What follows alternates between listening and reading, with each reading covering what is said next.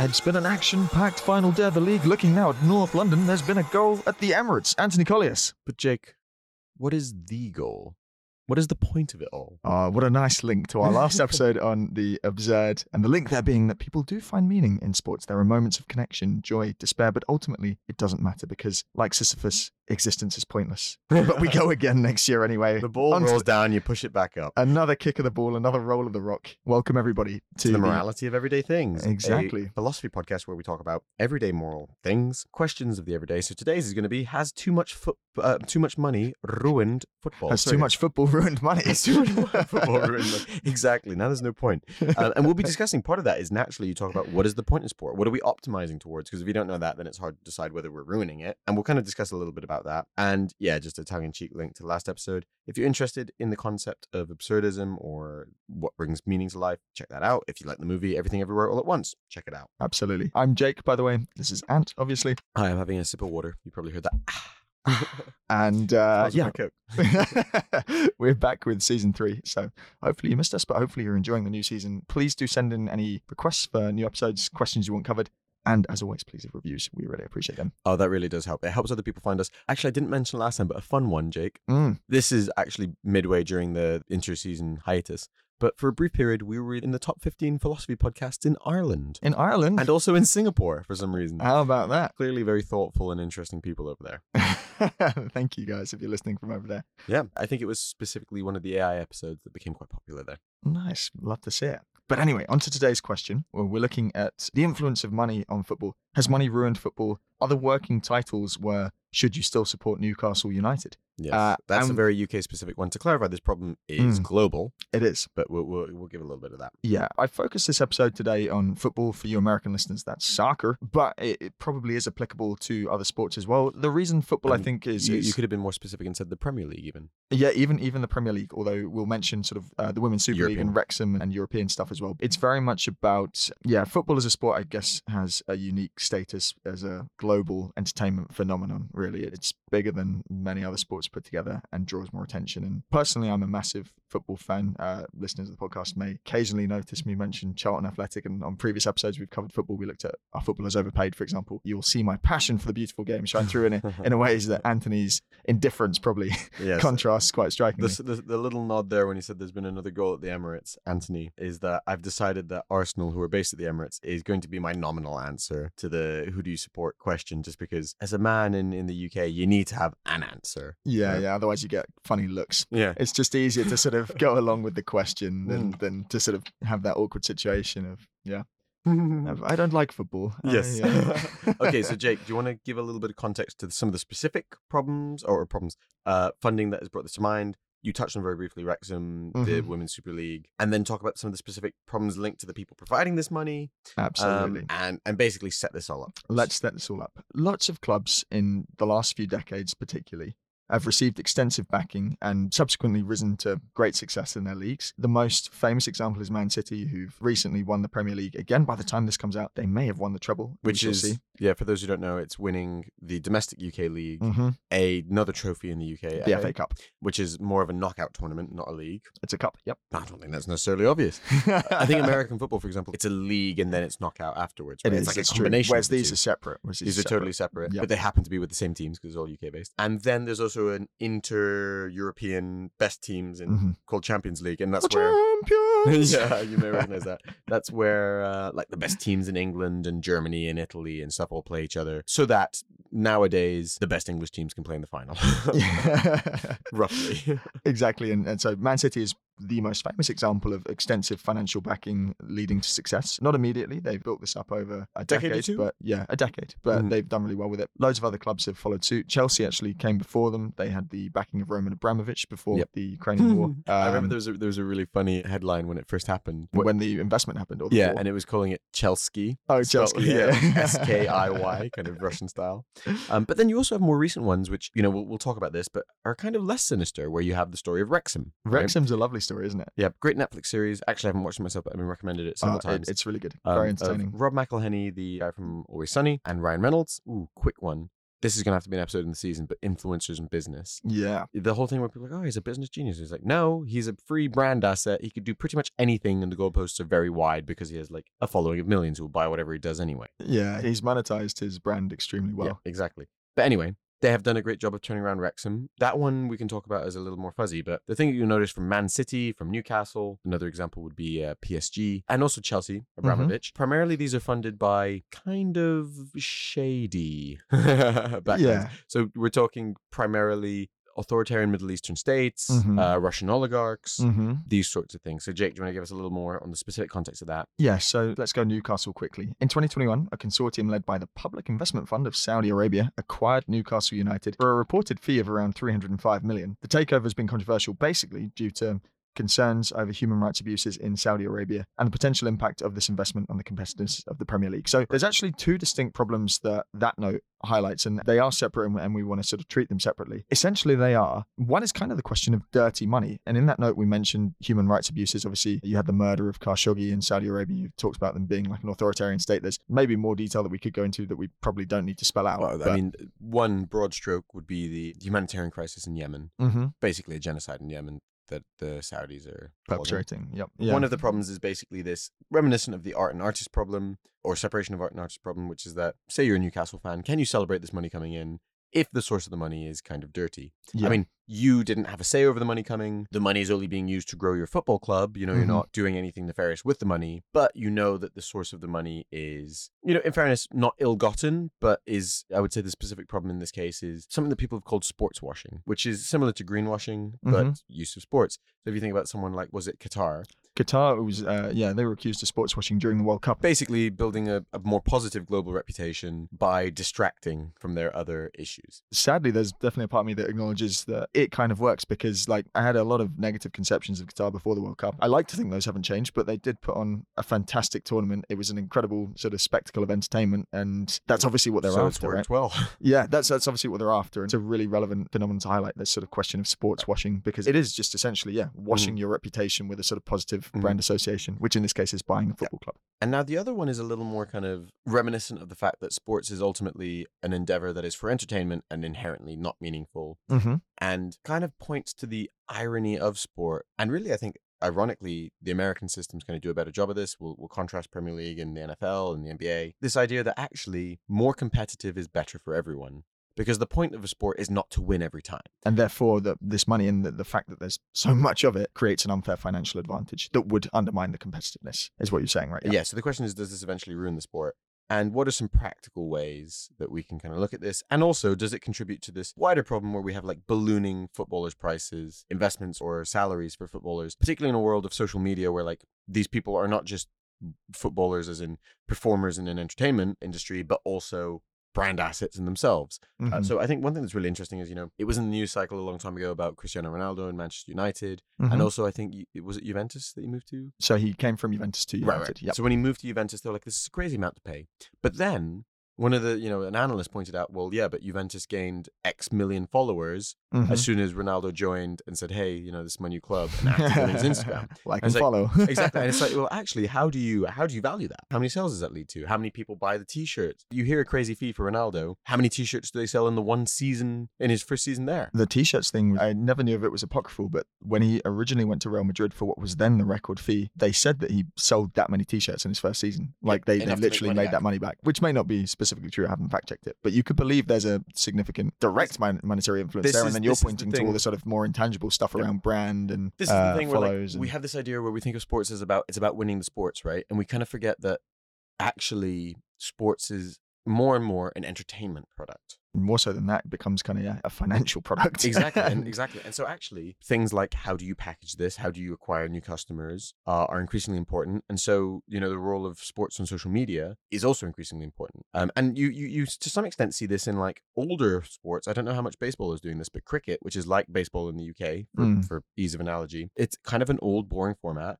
and they're forced. And they have sports like great sports consultants come in Mhm. and help them. They're forced to create more action packed, more quick, more uh, social media able formats of the sport to stay alive. So this is kind of a realization like, look, sports is actually an industry, it's entertainment, and there's a kind of moral part of like, oh, it's unfair. And there's also kind of a like practical, like, well, this is stupid because no one wants to watch Man City 8 0 uh, another Mm. Premier League team, right? Mhm. This is an interesting way to sum up that problem. So, just to refresh, there's two distinct problems. We're talking about the money itself being maybe dirty money, to give it a convenient label, but then also does too much money potentially ruin the sport? And it can take a couple of forms because it's on the one hand, it's about making the league less competitive, but it's also potentially, as a fan, it kind of distracts from to some extent the true purpose of sport which is as a means of entertainment as a as an experience as a kind of source of joy connection uh, you know you can Well, make that and- more and grandiose but the you money Could, you could also argue it's a focal point for communities. And from that perspective, well exactly yeah From that perspective, you could say any external money, even if it was from a benevolent, loving person who's like, I want to you know, Mhm. nurture things. It's like, well, no, it should be owned by the people who are part of it, and that's a big thing in Germany. They're There's- generally cooperatives. which I think is a really nice model. And I think there's an almost Michael Sandel makes a point about how like you know there are some things money can't buy, and and and one of his arguments is that too much money corrupts the sanctity of the good by injecting money into something you actually Mm. you almost change its nature. And and there's a case to be made here that with too much money in football, you really commercialize it as a product in a way that does take away from your. your This reminds me of an anecdote, owned, right? right?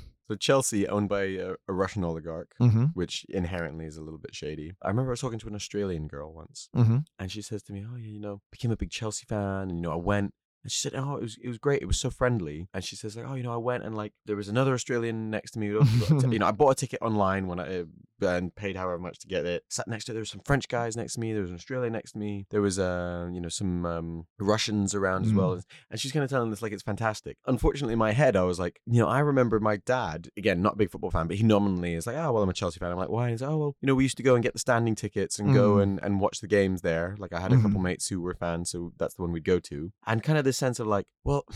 If it turns into a thing that basically tourists do, as like a Mm. tick gun to a Premier League game done. It's like, well, isn't this supposed to be a focal point for the local community? And isn't this actually, in reality, if I mean, football particularly is a, a working man's game right. traditionally. Is this Australian girl and all the other foreign people she's bumping into who are willing to pay much more because it's a premium tourist event for them? Mhm. Pricing out people who, in some sense, and this we'll talk about, are real fans, should really be going to this game. And ultimately, it's one of those short term versus long term things. Like, Mm. you know, are you optimizing well financially in the long term if you're just doing cash grabs from tourists? Mhm, mhm. And you know, people have described to my I mean, granted, I don't have a strong opinion on this because I don't go to many football games, but I've heard people who are fans of the sport kind of lamenting these big clubs becoming soulless and it's just all corporate boxes and tourists. Well, there's nothing sadder for me than you, you see these amazing games and then there's Oh, like, and the, and the, players seats themselves, packed, the players themselves are mercenaries as well, by the way. Well, like- yeah, Uh, carry on, carry on, definitely true. But yeah, you, you, you see these stadiums where the stands are packed, but the corporate boxes are empty. And you're like, oh my god, those are some of the best seats in the house, and you know, it's it's just been sold off. And and how many fans would you know would love to would love to be there and appreciate it? Mm. You're absolutely right. I mean, football has a rich history as a working man's sport. And it feels like it's kind of losing that. Should we quickly tackle the dirty money point and then come back Yes. to this?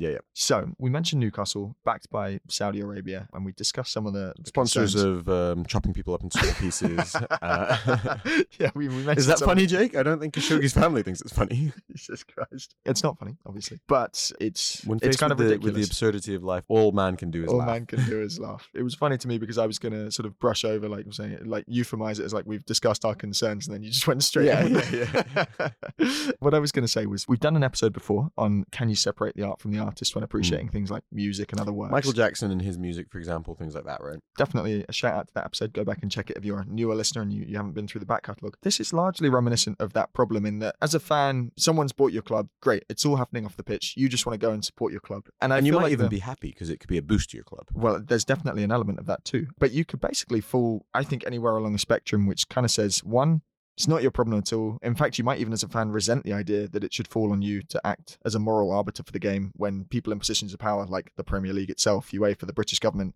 have obviously been like, yeah, this is fine. There are people who gatekeep this who could have Mhm. said, you know what, we don't want to accept this money, we don't want to approve this deal, and they've let it slide. So why, as a fan, is it Yeah. your responsibility to protest? I think in, another interesting one actually could be in this sort of same vein would be it sounds a little bit like the property argument, right? Where it's like, say you're a property owner, Mm-hmm. you know, is foreign investors buying up places around you kind of your problem to protest, especially when it benefits you? Like it's actually driving up the value of your property? It's actually a really good Um, analogy because it, it does directly benefit you as a fan in the sense that your club gets investment, it gets momentum, you can attract better talent, you've got a Mm. better chance of winning in, in, in that respect. Mm. It's going to be more fun. But So- yeah, I would say one thing on this, right? I think that there is some onus on supporters, and it's in two or three ways. Well, it's in at least one this one thing, and that's when we talked about the art versus artist thing. You know, we, one of the points. Do listen to that episode if you're interested. But one of the points we discussed was the relationship between the art specifically and the problematic element of the artist, right? So we were sort of saying if there was problem in the content.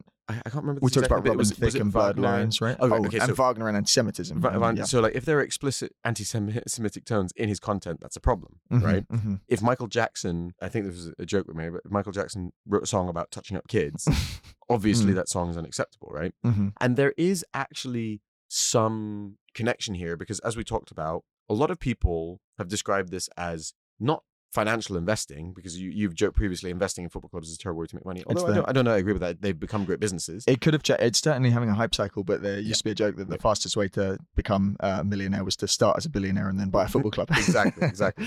you know, we mentioned this term sports washing, right? Mhm. You can say that there is a considered approach to this that actually is very intrinsically linked to the negative elements of this money or of, of the actors regimes that or, or sponsor it, regimes that are using this money, right? I mean, in the case of oligarchs, you could make arguments about them washing money and muddying the water. I mean, one of the problems, you know, when the recent sanctions on Russia Mhm. was what do we do with Chelsea? Because like Yeah, it became a massive talking point actually, which is it's a bit like the Gary Lineker point, where it's like the subject matter underneath it, the Ukraine war, is Yeah. arguably so much more important. But people do get really caught up in these stories because it's it obviously affects people. And it in some way benefits. What was his name? Uh, Abramovich. Abramovich, because ultimately he did get to sell it, right? Mhm. I'm not sure what the agreement was there, but Yeah, I don't know is- how financially beneficial it was to him in the end. No, no, but. But I mean, the point is still like you know, if you compare that to most other assets that rich Russians had, they fully got Mm. Yeah, So you know, you're using icons of British culture Mhm. and capturing icons of British culture, and also in this case, you know, perhaps you're buying goodwill. You know, how many Newcastle people are going to think more favorably of Saudi Arabia, knowing nothing about Saudi regime's negative actions? I would argue probably many because you do ultimately see the, and we'll- come to this later, but you see Mm. the benefits of football feed into the wider community, even with like training grounds and, Yep. and infrastructure and all these things. And Yep, yep, yep. you know, there were there's funny pictures of like there'd be Newcastle fans turning up in kind of Saudi traditional Arab dress yeah, to yeah. games, and that still happens. So Yeah. I would personally say that like there is some onus. Like, how does that fall on you, an individual fan? If you know nothing about it, fine. But like, once you're informed of evil in any context, you have some imperative to do something about it, right? I don't know what that would look like necessarily, but you know, there should be some conscious backlash from the fans of the club, whoever's leading the fan clubs, to be like, hey, you know, this is problematic. We're not super happy about it. mm, At least some official statements or something. yeah, there's certainly opportunity to protest, protest at games. You can use your kind of collective fan voice. I've seen this as a as a fan of Charlton. We've done that not because our Just to complain about managers, though. just to get well to complain about owners and managers and, and not because the owner was sort of evil per se or, or done anything particularly wrong other than that he'd bought the club and, and didn't seem to particularly care about it and we wanted someone who cared about the club and would actually turn up to games and other such things so there are routes to protest and there are routes i was saying you can fall on a spectrum and i think you can fall somewhere between the view that's like it's not your problem and you resent being made to hold anyone accountable when other people haven't or you see it as a massive problem which corrupts something that you inherently value and Mhm. therefore it is your duty to protest and as a fan i suppose you fall somewhere on this spectrum. I lean a little closer to like protest. I don't know that you're necessarily obliged to like quit supporting your team, but I also would totally respect that decision. Yeah, it's hard because I think football, as per its sort of history and tradition, tends to be Yeah. something that kind of passes down families as well. People inherit it. So I think another, and it's kind of tangential to this, um, and it's,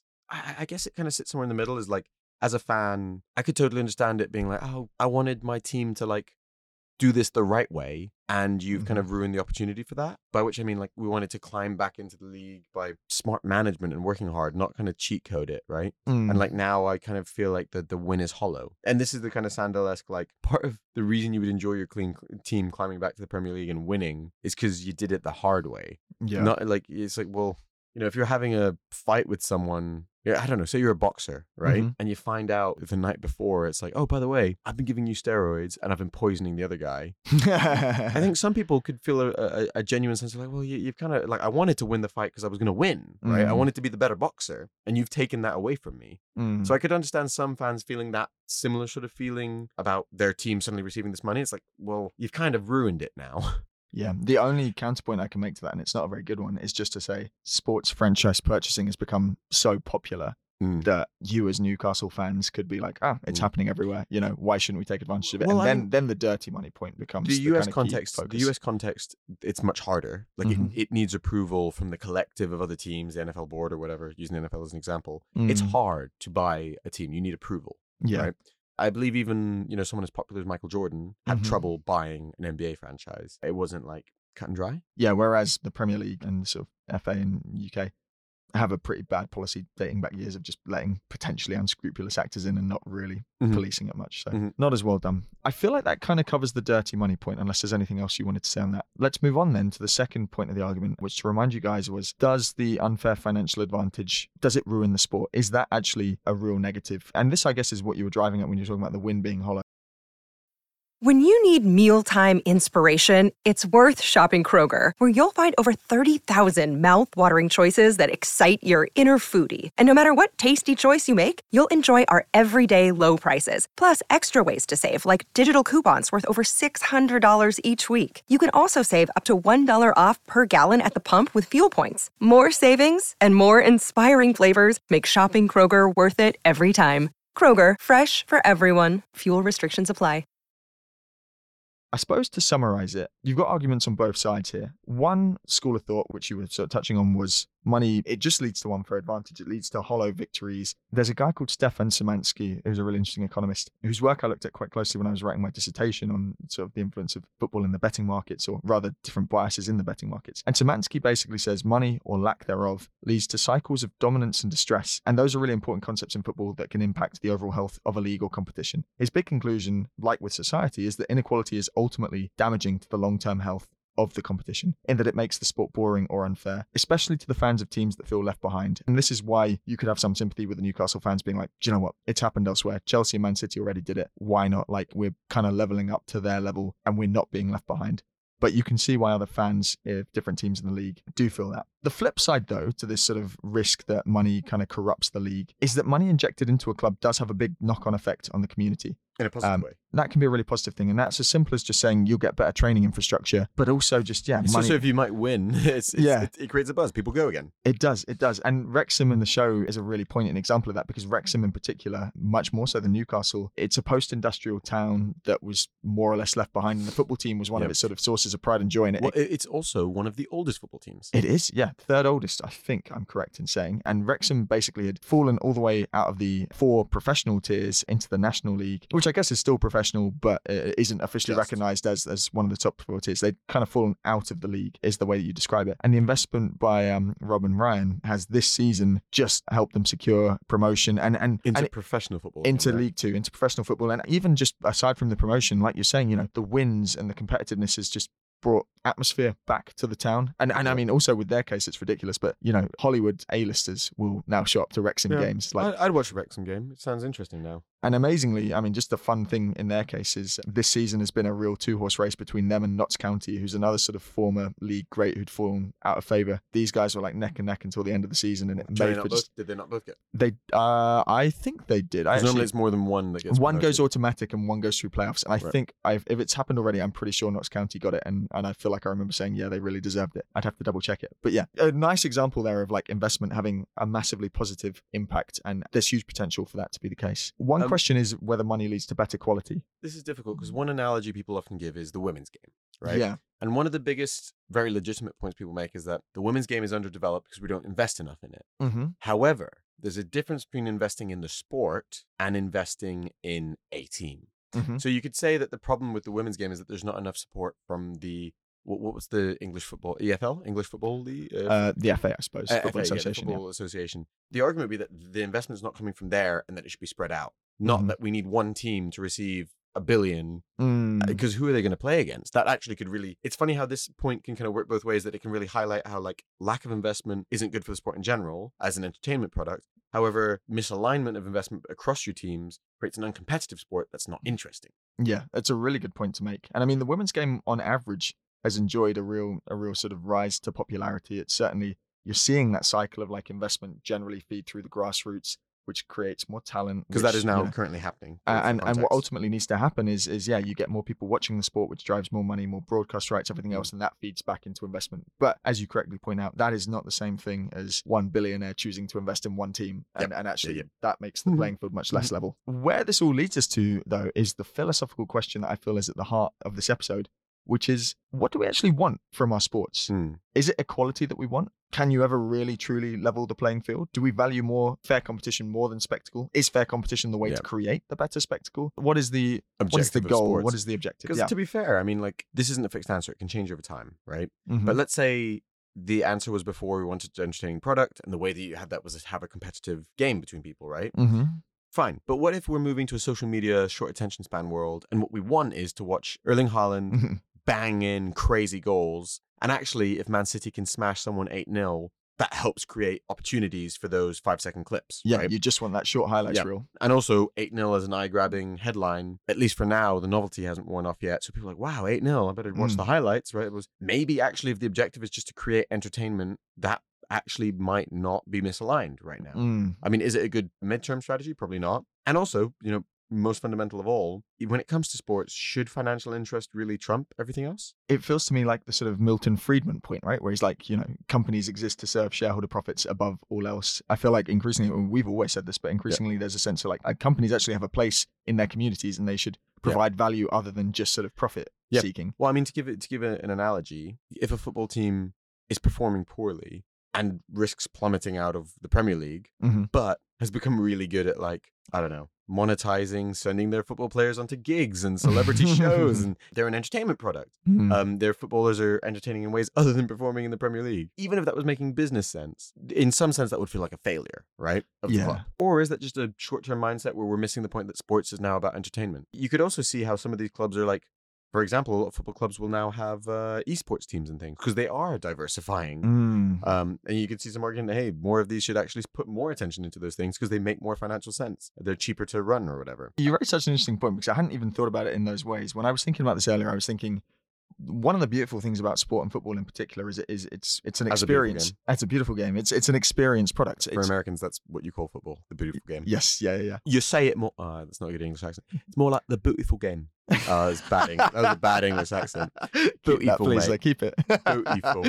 Um, oh, mate. but w- what I was going to say was um, I hadn't really thought about it in in the terms you're describing because what I was thinking was you know football at its heart is is is an experience. It's a it's a product you experience, and it's it's about the sort of the emotions, the ride, the coming together of The people. connection of the foot with the ball. the connection you have with the people watching and, and and with the team as a kind of concept. And there's something No, it's true. there's something tribal and meaningful and, and and like I mean this this probably it always sounds kind of exaggerated unless you are a football fan and you relate to it. But like Mm. my dad and I would both unanimously agree that one of the best days of our respective lives was when we were at Wembley and we watched Charlton win promotion and you know it was we'd watched Mate, them all is- season and for decades before struggling and you know to see them rise to that pinnacle and, and Mate, have that moment together is actually it's like the absurd it's it's a sort of meaningful moment in an otherwise meaningless kind of existence. But it, Yeah. it, there's something really really powerful about that. And, and there seems like there's something kind of eternal about that. But this capitalist capture could risk corrupting that. And I, I hadn't even thought about it in the way you were saying about like actually as a product we're consuming it differently. And that potentially changes the nature of what we're looking for. But you're right. That's an interesting point too. Because the risk i was seeing was like you know it's ultimately driven by ego and now this this sort of financial purchase of clubs and billionaires uh, coming in and and you know Well, this is the other thing, right? Like between sports washing and ego, mm, a lot of these things aren't rationally priced, right? no not at all Like it's like buying a fancy Ferrari or like a custom number plate. You know, that in Saudi Arabia, Dubai, places like that, they auction off like the numbers one, two, three, four, for Mhm. ridiculous amounts, right? To some extent, these aren't rational purchases. So you know, when you think about it from an investment perspective, it it, it becomes hard to value them.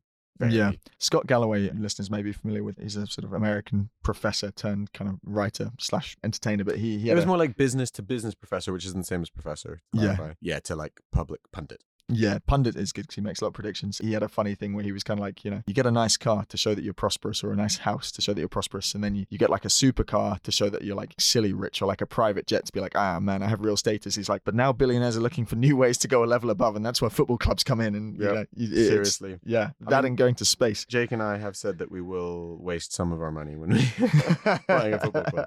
We'll have to buy a very low league club. Yeah, we're Yeah. below Rex. I mean. Charlton should be in prime position by then. The way things are going. Jake, there's a line here I want to discuss where it says parallels with society and are American sports better? For Americans, you'll know this, but like very interestingly, one of the things that American sports do better is that, for example, the equivalent of the league, so and the actual NFL governing body, Mm-hmm. negotiates the contracts and splits the revenues between everyone. Yeah, revenue sharing is a big point. So they share revenue, but they also have a draft system. They do. Right. So trading is relatively more limited, and the entry of new people is through this one funnel, which is constructed to give the worst teams the first pick in the next season. yeah, So they get, and it's the same in the NBA and similar. And it's this kind of balancing mechanism to help create more competitive sport. Because there seems to be this, this understanding that actually more competitive is better for all of us, mm-hmm. creates more spectacle. And so we recycle this into the teams, And- which is ironic that the American system seems to be the more communist one. Well, this is what we've always said. This is the joke that mm. Americans run their sports so like so socialistically. That's Yeah. that's not a word. You know, what I mean, their sports are so designed to be socialist in a way that their economy just isn't. No, but there's this recognition in the sport that actually fair competition and and and promoting benefits that by everyone in the midterm. benefits everyone in the midterm and and it, and it you know judging by the popularity and, and the increasing popularity of American sports over in Europe now too it seems to be playing out and you can't really contrast that directly with European sport in the sense that European sport is also incredibly popular if not more so Yeah. um so it works as well but there's something really nice about the American model because as a fan you sort of think like hey my time will come and you enjoy your glory years, but then you're like, you know what? You kind of expect these peaks and troughs, and Yep. that's just sort of part of the experience. Whereas with football in the Premier League in particular, and in It Europe, becomes it becomes self reinforcing negatively and positively. you have positive and negative spirals. It's what Szymanski called dominance and distress, and you really see that with like you know the Man Cities of this world Mm. now look a little bit like how are we going to knock them off their perch, and the Wrexhams the only way is more money. It's not then- the bottom. exactly, and until Ryan Reynolds and Rob came in, Wrexham was like, how are we ever going to pick ourselves out of this dip? How are Mm. we ever going to get back into the league? You basically need a um, Deus Ex Machina moment. You do, you do. a billionaire to step in. And I think it's a nice time to kind of step in and say, like, it's funny how we seem to have the same thing with society more widely. hmm As we said, parallels with society, whereby it's kind of in the midterm interest, even of the winners, to actually have a more equal and competitive game because ultimately in the midterm that's better for everyone right and i guess the analogy is like look in a more redistributive society to use like a keynesian perspective or Mhm. economist it's like oh you'll have a more productive society which means more growth and you'll also have more people to create a market for your products right hmm uh, even if you are the rich person, great. I can invest my capital more effectively because there are more people to buy my stuff, That's it. right? And we actually kind of miss that. And instead, you know, it's not only like a smaller market to buy my stuff and midterm growth, and it's also things like I'm in a safer society because fewer people are in a position where Yeah, they have to worry to the extent that they should consider crime. that's right? it. I mean, there are negative And- externalities of mental health people. uh, People with mental health issues are left outside. Sorry, This is it. No, that, that's exactly what we're saying. There are negative externalities of inequality, which are things like crime and safety and mental health and, and climate, like uh, the Mm. impact on the environment. All these things kind of come about because society, I'm I'm not saying the climate will be fixed by more Mm. equality, but you, driving at that general point that we kind of accept all these really negative consequences because we're like, well, you know, capitalism makes sense and, Mm. and probably there's a sense of power structures saying, you know, we need to reinforce the system Mm. that's kind of propped us up. But Mm. actually, what you're saying is true. I, I believe, anyway, that you know a recognition that more equality is midterm beneficial for everyone. You know, especially with the you've got the billionaires who have too much money anyway. More than they and- can know what to do with. And, and it surely there it- like like the team that wins every game. It becomes pointless and uninteresting. surely right, and and this is why I guess they sort of take on ever more ridiculous like challenges and and eventually do things stupid things like buy football clubs. But Yeah. like, you sort of think that like actually uh, to reference our episode on the absurd again in, in this sort of brief period we have between non-existence and non-existence, you know, what greater meaning could be found than by by trying to sort Buying of- Charlton Athletic. exactly. Step aside.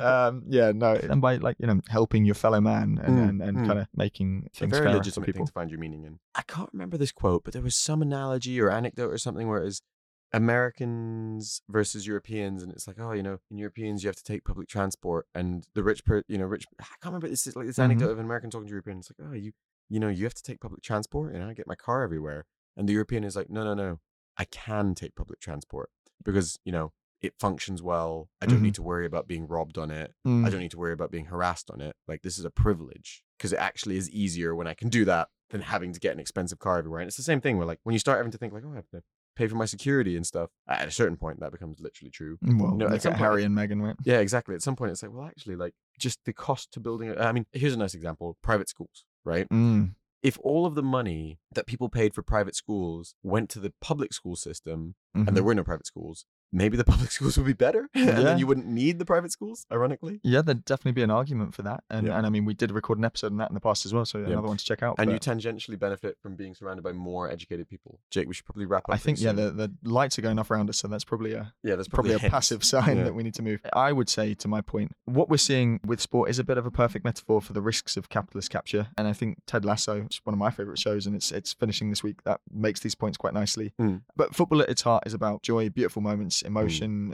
uh, all the positive mental health effects. Mm, Uh, mm. particularly for men, also women. There's a lot to love Good about Jack. football. yeah, I even included it in the notes.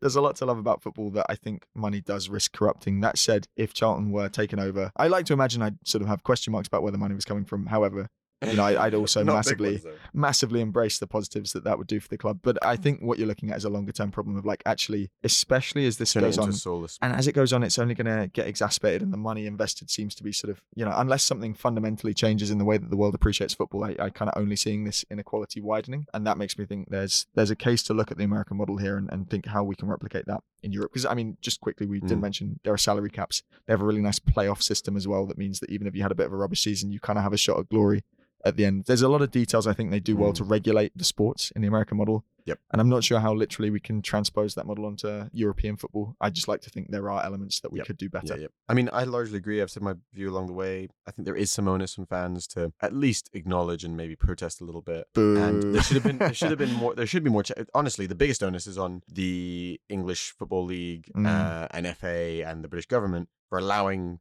effectively clearly Sports washing, money yeah. and sports washing to come into our sports. The same way that we should really be stopping these people from buying up all our properties. Again, that was a nice analogy. The thing I really like, which is totally tangential to the episode, but is my favorite part of it, is the analogy between more competitive leagues are better for everyone in the league, Mm. just like more equal societies are better for everyone in the society in the mid to long term. Why can't people realize that? yeah. When will they see?